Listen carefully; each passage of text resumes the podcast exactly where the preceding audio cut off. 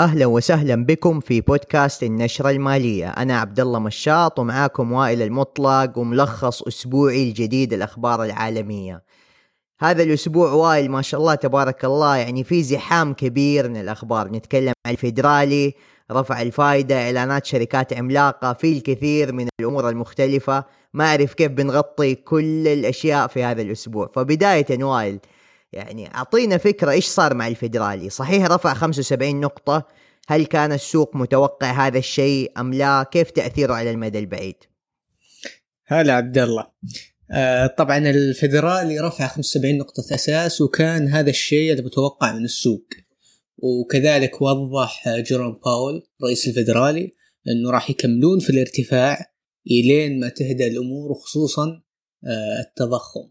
ولكن حتى الآن يا عبد الله ما شفنا قمة التضخم فيبدو إنه الفدرالي بيكمل آه، في الارتفاع وحتى صرح آه، باول إنه قد يرفعون بنسبة أعلى من النسبة الحالية فممكن نشوف رفعة 100 نقطة أساس. لكن مثير للاهتمام في اللي حصل يا عبد الله إنه الفدرالي أو جيروم باول وضح إنه ما يعتقد إنه الاقتصاد الأمريكي في ريسيشن أو في ركود اقتصادي. ولكن بعد اجتماع الفيدرالي بيوم واحد آه تم إعلان عن أرقام الناتج المحلي الأمريكي. وكانت اسوء من التوقعات بكثير. آه سجل الناتج المحلي الأمريكي انخفاض بنسبة 0.9% آه على أساس سنوي. وهذا الشيء عبد الله يعني انخفاض الناتج المحلي لربعين متتاليين يعتبر يعتبر ركود اقتصادي. طبعا ما فيه تصنيف رسمي أو الركود الاقتصادي ولكن الشيء المتعارف عليه إنه إذا انخفض الناتج المحلي لمدة آه، ربعين متتاليين فهذا يعتبر ركود اقتصادي وهذا اللي حاصل الآن في الاقتصاد الأمريكي. آه، ولكن لو نشوف البطالة مثلا البطاله تعتبر جدا منخفضة. آه، لو نشوف عدد الوظائف المتاحة تعتبر جدا جيدة. فالعالم يا عبد الله متلخبط الآن هل أمريكا في ركود اقتصادي ولا لا؟ بلا شك وائل إنها في ركود اقتصادي مع كامل الاحترام لجميع الآراء المختلفة. شفنا ردة فعل قوية من متحدثة البيت الأبيض ذكرت بانه هذا ليس التعريف الرسمي مثل ما ذكرت وائل ولكن المتعارف عليه في العالم ما بين الاقتصاديين البنوك الاستثمارية والمستثمرين. آه، نمو سلبي لربعين متتالية يعني رسميا أنت في ركود اقتصادي. فمحاولة تغيير المفاهيم أو ربما التذاكي. هذه محاولات حتى لا يخاف المستثمرون وكذلك يكون في موجة من الهلع والرعب في الأسواق. يعني في العديد من النقاط اللي يجب أن نتكلم عليها نوعا ما بعيدا عن هذه التعريفات. يعني رفعت 75 نقطة. كان في حديث قوي أنه ممكن كنا نشوف هذه المرة 100 نقطة. فبعد ال 75 نقطة شفنا ارتياح كبير وارتفاعات من الأسواق اللي ارتاحت نوعا ما أنه الفيدرالي التزم بكلامه وابتعد عن المئة نقطة. كان في تصريحين اثنين مهمة فيما يتعلق بالموضوع. كان في تصريح من إيلون ماسك وكذلك نفس التصريح كان من بيل اكمن إيلون ماسك في تغريدة ذكر بأنه يتوقع نحن وصلنا إلى قمة التضخم فيما يخص بيل اكمن المستثمر المعروف. فمعروف بيل اكمن منذ فترة وهو يطالب الفيدرالي برفعة 100 نقطة. فالآن بدأ يذكر أنه المستوى الذي وصلنا إليه ال 2.5% للفائدة يعتبر منخفض جدا في ظرف الظروف الحالية في وسط الظروف الحالية. فيتوقع أن الفيدرالي يجب أن يسارع إلى الأربعة في المية. ومثل ما نعرف وائل يعني منذ بداية السنة إحنا متوقعين ننهي العام ما بين ثلاثة ونص إلى أربعة في المية. فهذا يترك لنا مجال إلى من مية إلى 150 نقطة أساس لثلاثة اجتماعات قادمة. أغسطس وأكتوبر ما حيكون فيهم اجتماعات فيترك لنا فقط ثلاثة اجتماعات. فيعني وائل يمكن آه، حابب أسألك يعني خطة أو رفعة المية نقطة.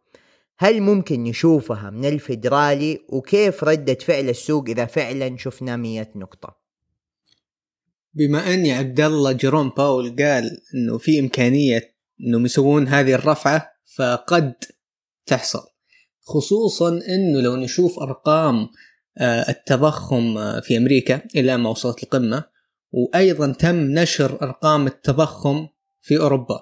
وصل التضخم في أوروبا إلى 8.9% خلال شهر جولاي.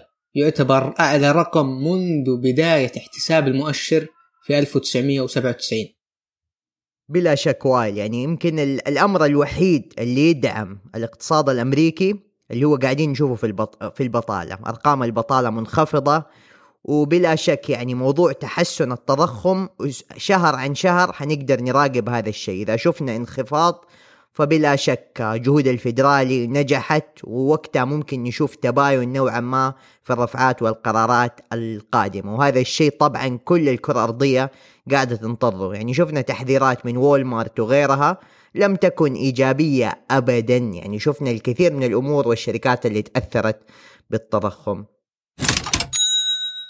طيب نروح لموضوع شوية مختلف. وائل إيش الشركات العملاقة اللي أعلنت هذا الأسبوع؟ يعني كان زحام كبير من الإعلانات. ممكن يا عبد الله نبدأ بأكبر شركة أمريكية اللي هي شركة أبل. طبعا أعلنت الشركة عن نتائجها الربعية. سجلت شركة أبل أرباح تقريبا 19.7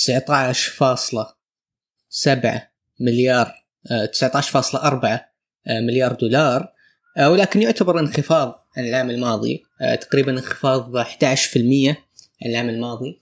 آه، كذلك الشركة سجلت إيرادات 83 مليار دولار. نتكلم على ارتفاع تقريبا 2% وهذا الشيء يعني واضح في تقريبا أغلب الشركات اللي أعلنت نشوف ارتفاع في المبيعات ولكن نشوف انخفاض في الأرباح. فهذا يبين لك أنه هوامش الشركات الآن قاعدة تنخفض والسبب هو ارتفاع تكاليف الرواتب بالإضافة إلى التضخم. يعني هذا أثر التضخم الواضح إنه مبيعاتك ترتفع ولكن ارباحك تنخفض بشكل واضح. آه طبعا شركة أبل تكلمت عن هذا الشيء قبل ربع وانخفض السهم وكان توقعهم صحيح وهذا اللي حصل في الشركة. يعني ايراداتها النمو فيها تعتبر جدا قليلة. حتى لو نشوف مثلا إيرادات المنتجات زي الآيباد وزي ال iPhone نشوف في انخفاض بسيط. آه ولكن في قسم الخدمات يعني نتكلم زي مثلا Apple Music ولا iTunes آه هذه اللي يتم تصنيفها كخدمات في Apple وأيضا ال iCloud آه نشوف في نمو واضح. فطبعا هذا القطاع في Apple ربحيته أعلى شوي. فهذا اللي دعم ارتفاع السهم. بلا شك وائل يعني حتى لما نجي نطالع في المنتجات ككل يعني ال iPhone صحيح في ارتفاع هو المنتج الأساسي بس نجد إنه بالنسبة للآيباد والماك في تراجعات. كذلك عندهم ارتفاع طفيف في المبيعات في جميع مناطق الكرة الأرضية ما عدا اليابان كان هنالك تراجع وكذلك يوجد تخوف مستقبلي من السوق الصيني الذي الذي يعتبر ثاني أكبر سوق للشركة بعد السوق الأمريكي. جميل يعني آبل دائما هنالك سباق الربحية في الكرة الأرضية بينها وما بين أرامكو السعودية فيبدو لي هذا الربع كان مخيب من ناحية الربحية وكذلك مشاكل كبيرة تواجه الشركة من ناحية ارتفاع التكاليف. هذا الشيء اللي انعكس على المنتجات اللي مثل ما تفضلت وائل. طيب جميل. الشركة الثانية يا وائل اللي حابين نتكلم عنها اللي هي مايكروسوفت. يعني أنا شخصيا مايكروسوفت أشوفها من الشركات العملاقة النائمة بمعنى تحقق نتائج إيجابية بشكل مستمر عندها نمو أكثر من صحي ولكن دائما بعيدة عن الإعلام. فتجد شركات مثل Apple مثل تسلا حتى تويتر في الفترة الأخيرة تتصدر المشهد رغم, رغم أنه مايكروسوفت أرقامها تعطيها المجال انه ربما تتصدر المشهد بس هذا الشيء ما نشوفه. خلينا نتكلم شوية ومايكروسوفت الجميل في هذا الإعلان كان كذلك في إعلان لانتهاء العام المالي الذي ينتهي في 30 يونيو للشركة. فحنتكلم عن النتائج الربعية وكذلك على آخر 12 شهر. من ناحية هذا الربع كانت الإيرادات تقريبا 52 مليار دولار 51.9 بارتفاع 12% الربح التشغيلي للشركة كان 20.5 بارتفاع 8% صافي ربح الشركة كان خلال الربع 16.7 مليار دولار بارتفاع طفيف جدا 2% في المية فلما نجي نشوف صافي أرباح الشركات الأخرى نجد مايكروسوفت عندهم نمو طفيف نجد أنه النتيجة كان لا بأس بها. بعض التحديات اللي الشركة أعلنت عنها ارتفاع الدولار ارتفاع الدولار بلا شك كان عامل مؤثر وساهم في انخفاض ربحية الشركة. كذلك إقفال المصانع في الصين وال lockdown سبب لهم مشاكل.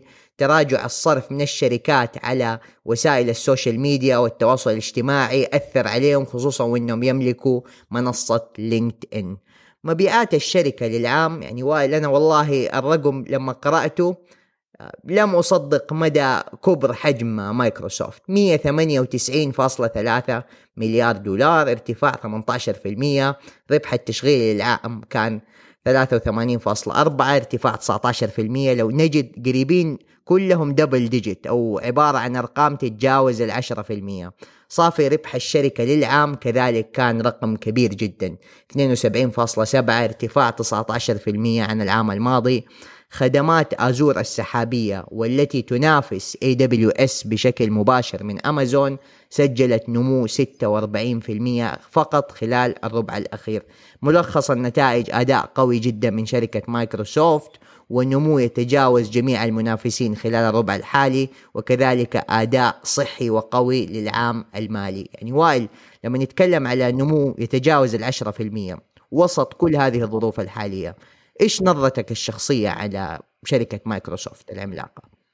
صراحة يا عبد الله نتائج فوق يعني التوقعات خصوصا إنه لو نقارنها في أي شركة ثانية من الكبرى اللي بنتكلم عليها بعد شوي آه ما في أحد سجل نمو أكثر من 10% آه فنمو 12% خلال هذه الفترة وحتى أعلنت مايكروسوفت قبل تقريبا كم شهر عن مدى تأثير ارتفاع الدولار يعني قالت شركة مايكروسوفت أن ارتفاع الدولار راح يأثر سلبا بتقريبا 4% من نمو الشركة.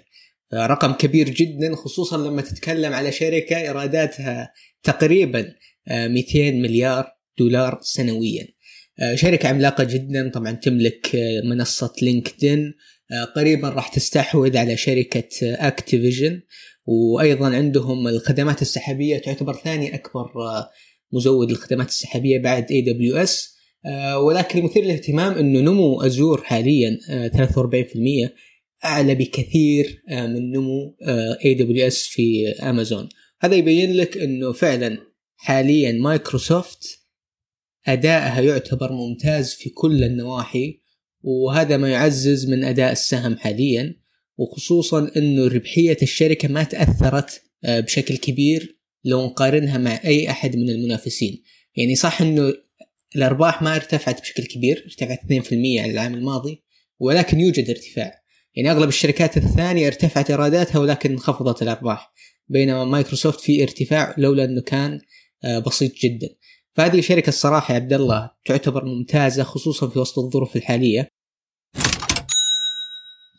ممكن يا عبد الله نتكلم عن شركة جوجل. الآن أو ألفابت عن نتائجها. سجلت الشركة إيرادات تقريبا 70 مليار دولار. نتكلم على 69.7 مليار دولار. أيضا نمو يعتبر ممتاز يعني 13% نمو الإيرادات عن العام الماضي يعتبر نمو جيد. آه، ولكن المثير للاهتمام إنه صافي الأرباح انخفضت بشكل كبير انخفضت تقريبا 13% صافي أرباح الشركة 16 مليار دولار. آه، وضحت الشركة إنها تأثرت من آه، صرف الشركات على الدعايات.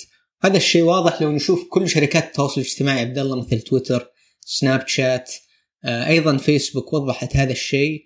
آه واضح جدا إنه الشركات الآن بدأت تخفض من صرفياتها في ال marketing. طبعا لأنه جوجل هذا ال business الأساسي لها تأثرت بشكل واضح مع إنه الإيرادات ارتفعت الا إنه الأرباح انخفضت بشكل واضح فهذا اللي يبين إنه فعلا الشركات لسبب ما بدأت تخفض من صرفياتها في الماركتينج وهذا ما يعزز آه، من كلام بعض الناس إنه فعلا نحن في ركود اقتصادي أو في بداياته فإيش رأيك عبد الله في نتائج الشركة وإيش رأيك في الترند أو التغير الحالي في صرف الشركات في الدعايات؟ الفابت أو جوجل سابقا كذلك واحد من العمالقة الذي نوعا ما يعتبروا نائمين. يعني مقارنة بمايكروسوفت عندما أذكر نائمين يعني بعيدين عن الإعلام. رغم إنه الشركة تملك أكبر محرك بحث عالمي اللي هو جوجل وكذلك في نفس الوقت يملك منصة عملاقة اللي هي يوتيوب. لك أن تتخيل دخل يوتيوب خلال الربع الواحد يساوي دخل أكبر يتجاوز حتى دخل منصة تويتر لعام كامل. فبنتكلم على شركة أو استحواذ كان أكثر من رائع من جوجل. رغم كل هذه الظروف سجل نمو يوتيوب. كان عندهم من ناحية يوتيوب أنا حابب شوية أتكلم أرقام. دخل يوتيوب كان 34 مليار دولار بنمو 5% ولكن أقل بكثير من نمو العام الماضي والذي كان 84% دخل الخدمات السحابية تكلمنا قبل شوية على أزور وكذلك على AWS الدخل الخدمات السحابية بالنسبة لشركة ألفابت كان فقط 6.3 مليار دولار. نتكلم على حجم صغير جدا مقارنة بالمنافسين. ولسه زي ما يقولوا جوجل أو الفابت ما دخلوا هذا المجال بشكل قوي جدا. المثير للاهتمام إنه إجمالي هامش الربح للشركة انخفض كذلك إلى 28% بتراجع عن الهامش ال 31% طبعا لما نتكلم عن ألفابت بتتكلم على شركة تملك الكثير من الأمور اللي ما عليها تغطية إعلامية. منها وحدة السيارات ذاتية القيادة والتي تنافس وتشكل تهديد حقيقي لشركة تسلا من ناحية التقنية. فشركة وايمو المملوكة وكذلك عدة وحدات أخرى سجلت إيرادات 193 مليون دولار ولكن خسرت خلال العام إجمالي 1.7 مليار دولار. فنجد أنه صرف كبير من ناحية الآر إن دي أو البحث والتطوير ولكن طبعا هذه الوحدة دائما في المستقبل الآمال عليها كبيرة. في الوقت الحالي ما تتوقع الشركة. إجمالا لما نتكلم عن الشركة أقل من التوقعات رغم أنه النمو 13% المبيعات إلا أنه يعتبر أقل بكثير من نمو العام الماضي والذي كان 62% يعني منطقيا وائل بعد ما ذكرت AWS لازم نتكلم عن شركة امازون واحدة من أكبر الشركات في الكرة الأرضية ومتوقع إنها تتجاوز وولمارت في القريب العاجل وتصبح الشركة الأكبر من ناحية الإيرادات في الكرة الأرضية. مبيعات الربع 121.2 مليار دولار ارتفاع قرابة السبعة في المية دخل التشغيلي 3.3 مليار دولار بهبوط 57 في المية وائل. صافي خسارة الشركة خلال الربع مليارين دولار مقارنة بربح 7.8 مليار دولار خلال نفس الربع من العام الماضي. الشركة طبعا لازم نوضح يعني صافي خسارة الشركة. نتكلم عن شركة تقييمها قرابة التريليون دولار البعض حيقول في شيء خطأ يا عبد الله. فالشركة سجلت خسارة قرابة 4 مليار 3.9 بسبب استثمارها في شركة ريفيان للسيارات والتي هبطت أكثر من 50% منذ بداية العام. يعني وائل حاعطيك المايك وتتكلم أكثر على AWS وإجمالا على شركة أمازون. إيه لازم نوضح يا عبد الله إنه أمازون صح إنها حققت خسارة ولكن فعليا هي شركة تحقق ربح. لأنه خسارة ريفيان أكبر من صافي الخسارة. فبالتالي لو نستثني خسارة أمازون في ريفيان الشركة بتحقق صافي أرباح أكثر من مليار دولار. آه، ولكن على إيرادات 121 مليار دولار يعتبر هامش صافي الربح جدا منخفض. آه، والسبب الأساسي هو ارتفاع تكاليف الشحن. عبد الله يعني خصوصا آه، ارتفع الآن البنزين والنفط وبالتالي تكاليف على شركة زي أمازون ارتفعت بشكل كبير. يعني لو نشوف أكثر في أرقام أمازون بيتضح إنه أغلبية الأرباح تأتي من AWS أو الخدمات السحابية. طبعا تعتبر أكبر شركة مزودة خدمات السحابيه أكبر من أزور وأكبر من Google Cloud وتسجل أرباح عالية جدا. هامش الربح يعتبر جدا عالي. AWS وصلت إلى 19.7 مليار دولار. نمو 33% واعلى من توقعات السوق وهذا يبين إنه وضع الشركة جيد طالما آه، وضع AWS جيد وهذا اللي اعتقادي الشخصي هذا سبب ارتفاع السهم. لأنه الأمور الثانية في الشركة صراحة ما كانت جيدة. يعني لو نشوف مثلا آه، إيرادات الأونلاين مثلا انخفضت 4% وأيضا لو نشوف إيراداتهم خارج أمريكا وال international sales برضو عندك انخفاض. فهذا يبين لك إنه امازون ك كموقع أو امازون نفسها ما فيها نمو. يعني 7% أعتقد لو نشيل AWS بينخفض النمو إلى أقل من 5% فهذا يبين لك إنه الشركة وصلت إلى القمة وحاليا تعتبر في وضع جدا سيء صراحة. فما أدري عبد الله إذا عندك إضافة على الموضوع هذا. السؤال المنطقي هنا والجوهري وائل يعني هل جيف بيزوس هرب في الوقت المناسب ووضع أندي جاسي كمدير تنفيذي وهو عارف إنه بيكون في تحديات وتبا يعني بلا شك إنه البيانات والمعلومات المتوفرة عند جيف بيزوس والفريق الإداري الإدارة العليا لدى أمازون مختلفة تماما عن المستثمرين والسوق. فبس حابب أسمع رأيك بشكل سريع عن هذه الجزئية. والله يا عبد الله إني ما أدري صراحة ولكن دائما لو يعني تاريخيا لما المؤسس يعني يطلع من الشركة غالبا نمو الشركة ينخفض. آه، خصوصا إنه دائما المؤسس يكون زي ما يقولون visionary أو يكون عنده آه، خطط غريبة أو يحاول يدخل business ات مختلفة. يعني لو نرجع تاريخيا عبد الله شركه أمازون لما جيف بيزوس دخل قطاع الخدمات السحابية AWS السوق كان يشكك فيه بشكل كبير.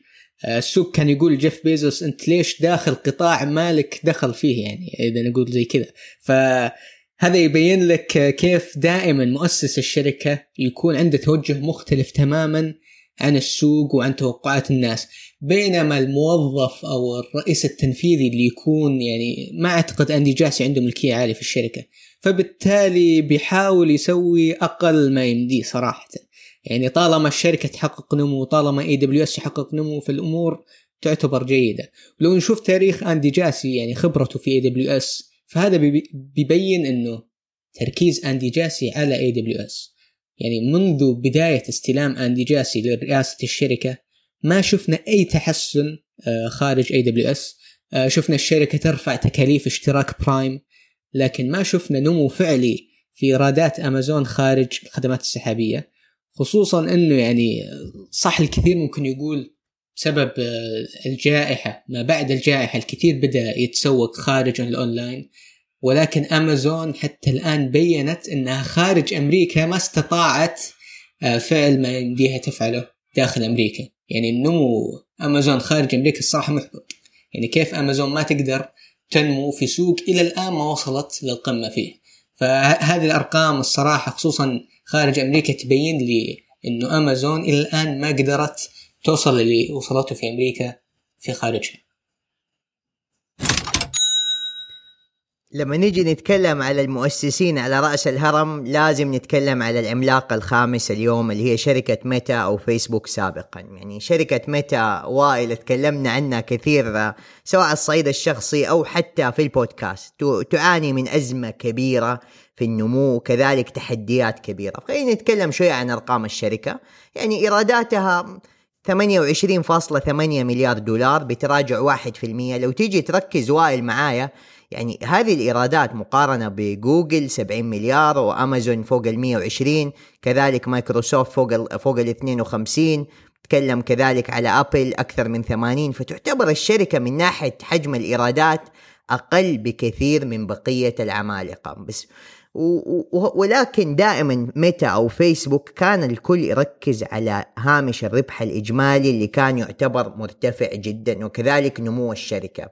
هذه الشيء ما هي موجودة. فارتفاع إجمالي مصاريف الشركة كان بنسبة 22% الدخل التشغيلي هبط 32% إلى 36 مليار دولار. هامش الربح الإجمالي للشركة كذلك مثل ما ذكرنا هبط من 43 إلى 29 هبوط حاد.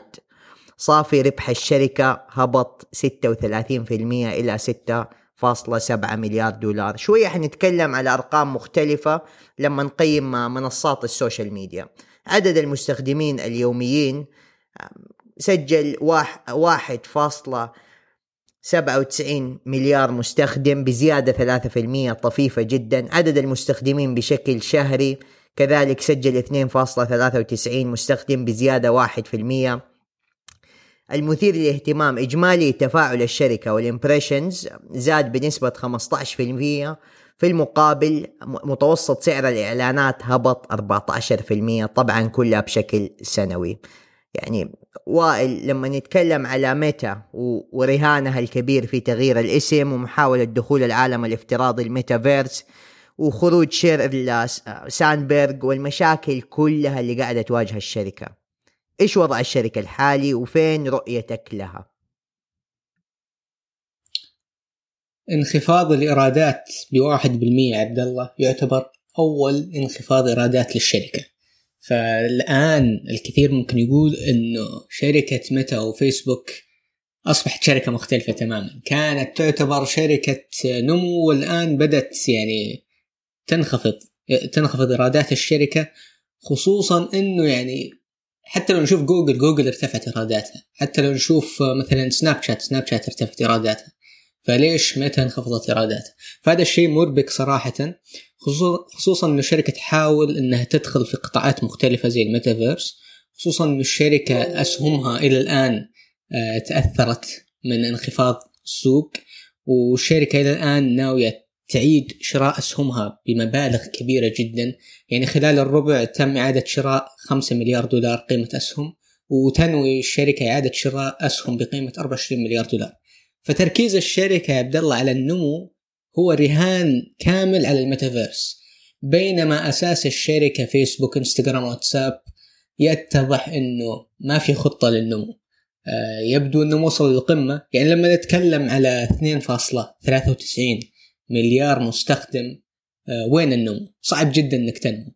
فغالبا هذا تفكير مارك زكربرج مؤسس الشركة والرئيس فبالتالي آه، يحاولون يدخلون قطاعات مختلفة. واللي نعرفه تاريخيا إنه شركة فيسبوك شبه ممنوعة من الاستحواذ. حاولت تستحوذ على شركات لكن لم تستطيع. فيبدو إنه فيسبوك تحاول من داخل الشركة إنها تدخل قطاعات مختلفة. الأمر المثير للاهتمام عبد الله لما تشوف آه، إعلان الشركة عن النتائج آه، لو تشوف مكتوب عدد موظفين الشركة تقريبا 84 ألف موظف. ارتفع عدد موظفين 32% عن العام الماضي. الكثير ممكن يقول لك ليش الارتفاع هذا الكبير بينما الإيرادات ما ارتفعت الأرباح ما ارتفعت ما في أي ارتفاع. فهذا يبين إنه الآن بدأ مارك زكربرج يشكل فريق كامل آه، لخطط الميتافيرس. فهذا رهان كبير جدا وصراحه إذا الرهان نجح بتكون قصة تاريخية. بلا شك تحديين كبيرة تواجه الشركة. يعني أول شيء لما نتكلم على تيك توك يعني في الفترة الأخيرة كان في مقالات كثيرة تشبه اللي قاعد يصير شركة ميتا مقارنة بياهو. يعني ياهو اللي ما يعرف قصة ياهو شركة كانت تسيطر على سيليكون فالي والعالم من ناحية آه، ال search engine أو محركات البحث العالمية. طبعا هذا الكلام كله قبل جوجل. فشركة عندما جاء التطور للسوشيال ميديا وكذلك ظهرت شركة جوجل شركة ياهو بدأت تعاني من مشاكل كبيرة حتى الشركة اندثرت وتم الاستحواذ عليها. اليوم اسم ياهو يعتبر من التاريخ وفقط هنالك العديد من الوحدات المتبقية من الشركة. فالكثير قاعد من الآن يشكك في ميتا وخططها المستقبلية. ف رهانهم ضد تيك توك وظهور تيك توك العملاق الصيني اللي قاعد ينافس الشركة بدأ يحرك كثير من القرارات ويأثر على القرارات الداخلية. شفنا آخر فترة حملة امتعاض كبيرة جدا من مستخدمين في إنستغرام ذكروا بأنهم لا يريدون إنستغرام يتحول إلى تيك توك آخر.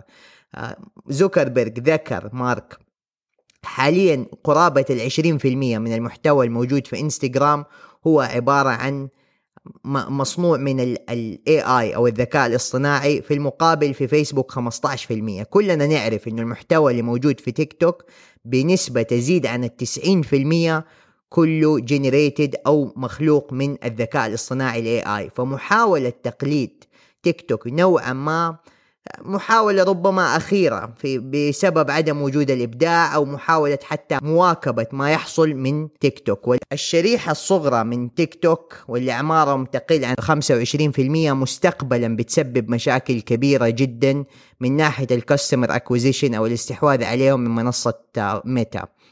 فمستقبلا نشوف إنه التنافسية في نفس القطاع مثل ما ذكرت وائل يعني ما في نمو زائد عندك منافس قاعد يخطف منك المستخدمين الصغار في السن. النقطة الأخيرة اللي حابب أتكلم عنها اللي هي الرهان الكبير على الميتافيرس. رهان الميتافيرس وتغيير اسم الشركة من فيسبوك إلى ميتا بلا شك هي خطوة شجاعة جدا وعالية المخاطر. فلما نيجي نتكلم مستقبلا واليوم الكثير يراهن إنه ضد الميتافيرس فتجد إنه قرار فيه خطورة عالية جدا. سوف تصرف الشركات في ال R&D في الأبحاث والتطوير المليارات سنويا وربما لا نرى عوائد لفترة طويلة جدا. يعني فيسبوك لهم تاريخ طويل في الرهانات الفاشلة سواء مع ال AR أو ال الفي VR. كذلك كان عندهم مشاكل واستحواذات لم تكن بذاك النجاح المتوقع. فيعني وائل قبل ما نختم فيسبوك بلا شك متى تواجه تحديات كبيرة ونشوف كيف الفريق التنفيذي بعد خروج شيرل آه مو إيش ممكن تسوي؟ هل مارك فعلا ما زال عنده أوراق ناجحة أو لا؟ فيعني ختاما كيف تقييمك للخماسي العملاق من ناحية جودة الإيرادات أو جودة إعلان النتائج خلال هذا الربع؟ كيف تقييمك للخماسي؟ صراحة يا عبد الله الأرقام ما تعتبر جيدة. يعني أغلب الشركات هذه كنا يعني متعودين على نمو 20% أو أكثر خصوصا مثلا شركة مايكروسوفت ميتا جوجل كل هذه الشركات كنا يعني متعودين على نمو عالي جدا وعلى ربحية يعني ممتازة. آه، ولكن اللي يتضح الآن إنه كل الشركات تتأثر من الوضع الاقتصادي يعني سابقا كنا نسمع إنه شركات الفانك أو مجموعة هذه الشركات كانت ما تتأثر من الاقتصاد كانت دائما تنمو لأنها شركات تقنية لأنها شركات نمو إلى آخره. ولكن هذه الشركات تتأثر زي كل الشركات وحتى نموها يعتبر أقل من نمو بعض الشركات الأخرى. يعني شفنا يا عبد الله شركة إكسون أعلنت عن نتائجها. طبعا شركة إكسون من أكبر الشركات آه، النفطية. آه، وضحت الشركة إنه صافي ربحها ارتفع ب 280% يعتبر ارتفاع عالي جدا وصافي أرباح الشركة تقريبا نتكلم على 17 مليار دولار. يعني قريبة من أرباح أبل. فقطاعات كثيرة أخرى في سوق الأسهم بدأ يعني يرتفع بشكل أو بدأ يحقق نتائج أفضل من القطاع التقني. يعني القطاع التقني الآن يعني نقدر نقول إنه استفاد بشكل كبير من كورونا وبالتالي الآن خلال هذه الفترة النمو ينخفض. وهذا اللي حصل مع اغلب الشركات بالتالي تعتبر النتائج آه، نوعا ما غير جيدة. شكرا لحسن استماعكم. كان معكم وائل المطلق وعبد الله مشاط. هذا كان ملخص أسبوعي لأهم أخبار الأسواق المالية في بودكاست النشره المالية. بإذن الله حلقة جديدة كل يوم أحد. نراكم على خير.